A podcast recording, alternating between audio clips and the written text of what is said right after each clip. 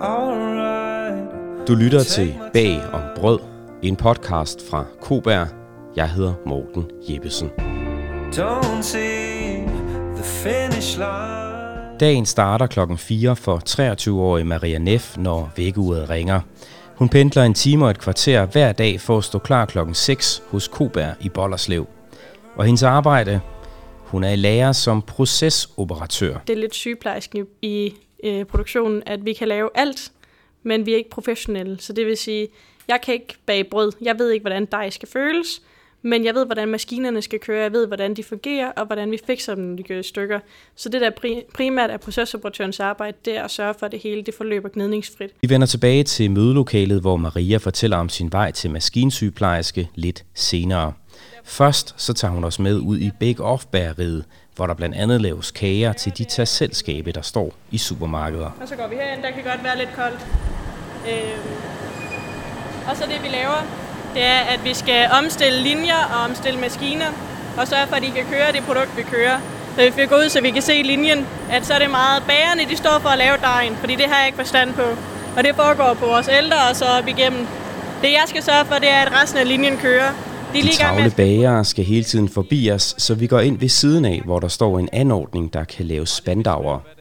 Den er 4-5 meter lang og hjælper bagerne med at tage kvadratiske stykker vinerbrød, folde hjørnerne ind til midten og sprøjte creme lige hvor folderne mødes. Man kan sige sig selv, man putter der ind i den ene ende, og så kommer der spandau ud på den anden side.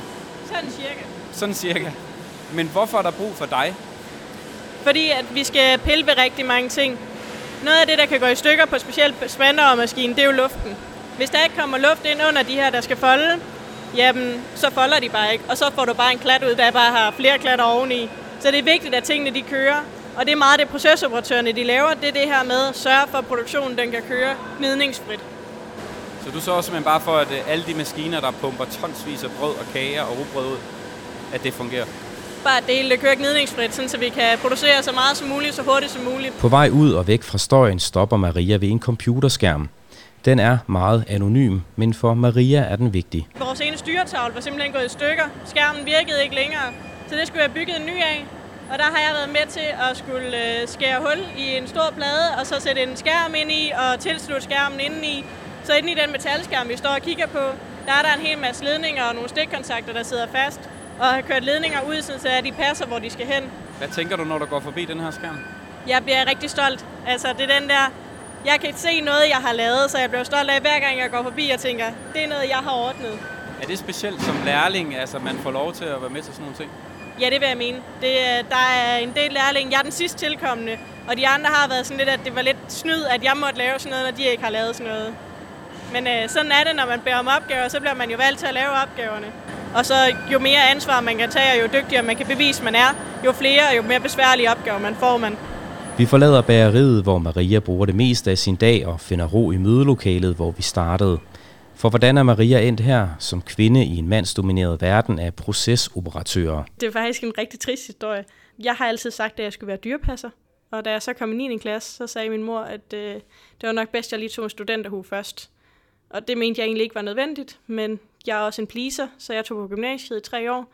Synes egentlig ikke rigtigt, det var mig, og synes, det var lidt mærkeligt med dem, der, der ville læse videre, fordi jeg ville jo bare gerne være håndværker.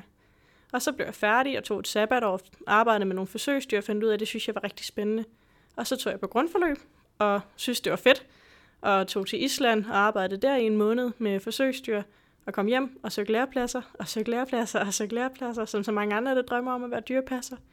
Og så sker det, at øh, min daværende kæreste flytter hjemmefra, og så flytter jeg med og skal til at have en indtægt. Og der står jeg 20 år gammel og mister faktisk min identitet, fordi nu skal jeg ikke være dyrepasser, og jeg ved faktisk ikke, hvad jeg skal være. Så jeg tager på arbejde nat, der arbejder jeg for Jysk Fynske Medier, og siger, hvad kan jeg så? Jeg er 20 år gammel og tror ikke, jeg kan noget. Og så siger de, der findes noget, der hedder en procesoperatør. De arbejder i produktionen og laver rigtig mange tekniske ting, og det tror jeg, at du vil synes var spændende.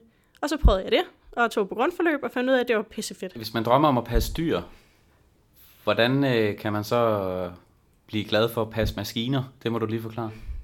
Egentlig så skulle, øh, skulle sammenhængen have været medicin. At det var det der med, at jeg gerne ville arbejde med forsøgsdyr, fordi jeg gerne ville gøre en forskel. Og så var planen egentlig at blive procesoperatør og så arbejde for noget, sådan noget som Novo Nordisk og arbejde med medicin og udvikle sådan noget. Men, øh, men det fik jeg ikke læreplads på, fordi det ligger enten på Sjælland, og der kunne jeg ikke tænke mig at flytte hen, eller i Jørgen, og den fik jeg ikke, da jeg søgte derop. Så derfor var det egentlig derfor, det der ligesom træk. Men, øh, men så blev det til, at jeg endte på Arla først, og på Koberg bagefter, og har egentlig synes, at det har været rigtig fint at arbejde med det, og så kan man jo altid komme tilbage til medicinalfirmaet, når jeg er færdig. Og hvad er du glad for ved det? At jeg får lov til at pille ting. Jeg synes, det er det, er det fedeste at kunne pille ting og finde ud af, hvordan ting de virker. Altså, at jeg kan åbne et elskab og så se, hvordan tingene de virker, i stedet for, når I andre åbner et elskab, og så siger, ja, det er ledninger. Mm. Altså, forstår jeg, hvordan ledningerne hænger sammen. Det kræver, at man synes, det er spændende at vide, hvordan ting de virker. Fordi det er jo det, som jeg nu bliver ved med at gentage, at det er det her med, hvordan det virker. Og det her med at stille ting op og bygge ting op, som vi snakkede om nede, øh, nede i produktionen. Det her med at kunne se noget, du har bygget, eller bygge noget op. Det gør vi rigtig meget på skolen. Der bygger vi mange eltavler op og får det til at virke. Og jeg synes, det er fedt, når det lykkes, og man så ligesom har bygget noget op. Det er jo ligesom en tømmer, der bygger et hus, at det er fedt, når det står færdigt. Uddannelsen Maria er i gang med er ikke bare som procesoperatør. Det er en særlig slags med bagerprofil. Og det er en uddannelse, som Koberg har været primus motor på, fortæller Nana No, der er HR-direktør. Vi har jo mange bager ansat, og vi er bager, det er også det, vi, vi brænder for. Øhm, men bager er sværere og sværere at, at øh, få fat i, lige så vel som bagerfaget i hvert fald i, i vores verden øh, forandrer sig. Så vi har også brug for nogen, der udover øh, bagefagligheden også kan noget om processer. Og derfor så har vi øh, været primus motor i den proces med at få udviklet en, en uddannelse specifikt rettet mod bageriindustrien. Sådan så udover at man bliver procesoperatør og er attraktiv for mange virksomheder, så lægger vi så nogle, nogle fag oveni, som man også bliver skarp på, på det at være bager. Elev- og lærepladser, og især mangel på dem, er ofte oppe i medierne. Og når der mangler pladser, så råber politikere og andre på samfundssind fra erhvervslivet. Og det tæller også for Koberg, siger Nana No. Det er begge dele, vil jeg sige. Vi har et ansvar i at, i at, at uddanne unge mennesker. Men det er også for at tiltrække øh, eller for at uddanne kvalificeret arbejdskraft øh, til vores øh, bagerier. Og, og det kan jo være det at, at bare at, at få fat i de unge mennesker. Øh, det kan være en udfordring i sig selv. Hvorfor, hvorfor kan det være en udfordring?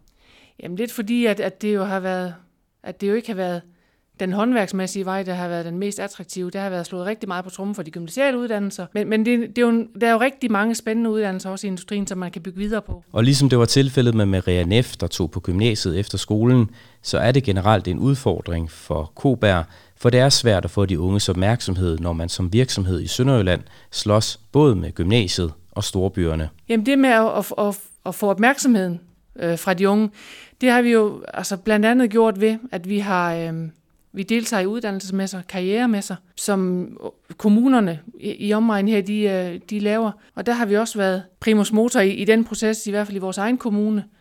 Og øhm, til at vi hvert år deltager i, i karrieremessen i Områ Kommune. Vi vil rigtig gerne gøre opmærksom på øh, arbejdspladserne, øh, og især Koba jo, øh, inden de unge de også rejser til de større byer og tager uddannelser. Så vil vi gerne flage, at der er faktisk nogle spændende virksomheder at komme tilbage til. Så opgaven er at fortælle, hvorfor uddannelserne i Koberg er spændende. Jamen for eksempel, øh, så prøver vi at kombinere uddannelsen med at være, have ophold på de forskellige bagerier. Så vores procesoperatører, de er også i Tostrup i vores bageri derovre, for at se der er andre processer derovre. Vores automatikteknikere, dem har vi et samarbejde med Danfoss om udveksling med. Det vi ikke kan tilbyde, det kan Danfoss og omvendt. Øh, så det er også sådan en, en afveksling i, i deres uddannelsesforløb. Det er ikke kun lærlinge og elever, som Nana No er HR-direktør for. Cirka 550 mennesker arbejder på Kobergs tre bagerier. Hvordan sørger man for, at alle 550 har det godt? Jamen det gør man ved at have fokus på, på mennesket. Øhm, og det gør vi ved at, at have for eksempel trivselmåling, men vi har også en rigtig aktiv øh, personalforening, øh, som HR også er, er, er del i, i, i den øh, forening. Og, øh, og det er jo lige fra sociale arrangementer til øh, fysisk udfoldelse og forskellige ting, som vi gør øh, for os at, at skabe sociale relationer uden for arbejdstiden. Og når en medarbejder i ny og næ får stress, ja, så prøver Nana og hendes team at tage det i opløbet. Der har vi haft rigtig øh, godt udbytte af at samarbejde med en ekstern, som har hjulpet nogle medarbejdere ud på den anden side igen, øh, uden egentlig at have været igennem lange øh, sygemeldingsperioder osv. Og det har været til størst gavn jo selvfølgelig for den enkelte, men, men selvfølgelig også for Koberg, fordi vi kan være igennem nogle lange sygefraværsperioder osv. Alt i alt mener Nana, at Kobær er et godt sted at arbejde. Jeg tror, det er rigtig svært at, at være helt konkret på, hvad det er, der gør det. Jeg synes, vi kan aflæse det i vores personalomsætning, som er meget lav. Altså, når man er ved Kobær, så, så er det lidt som at, at, at være en del af en familie. Og det er jo kultur. Kultur er jo noget, der, der er stærkt forankret. Og jeg tror på, at, at det er det, der gør, det har hele sammenhængskraften i Kobær. Og bliver bekræftet i det egentlig ved, at er nogen, som, altså medarbejdere, som har været her, søger tilbage igen. Så jeg tænker, det er fordi, at øh, det har været et godt sted at være. Og at det er en god arbejdsplads, bekræfter Maria Neff. Det der er med Kobær, det er, at det er meget familiært. Altså, du, du er en del af det hele fra dag et. Altså folk åbner sig op og fortæller, hvad deres børn laver, og spørger dig ind til, hvad du laver, og hvad du drømmer om, og alle de her ting, man vil gøre med nære venner, jamen det gør man rigtig hurtigt med sine kollegaer, og det synes jeg er rigtig rart, det her med at høre til et sted. Fordi øh, på Jysk Fynske Medier var det altså min fætter og kusiner, jeg primært arbejdede sammen med, så det var meget familiært, og den har jeg jagtet øh, efterfølgende og fundet det igen ved Kåber. Og det, det synes jeg er fantastisk, det her med at kunne være en del af, af et fællesskab på den måde. Der må være nogle dårlige ting ved at være lærling her. Hvad er det? At man skal søge sine opgaver. Altså hvis du ikke søger opgaverne, så får du ikke nogen opgaver.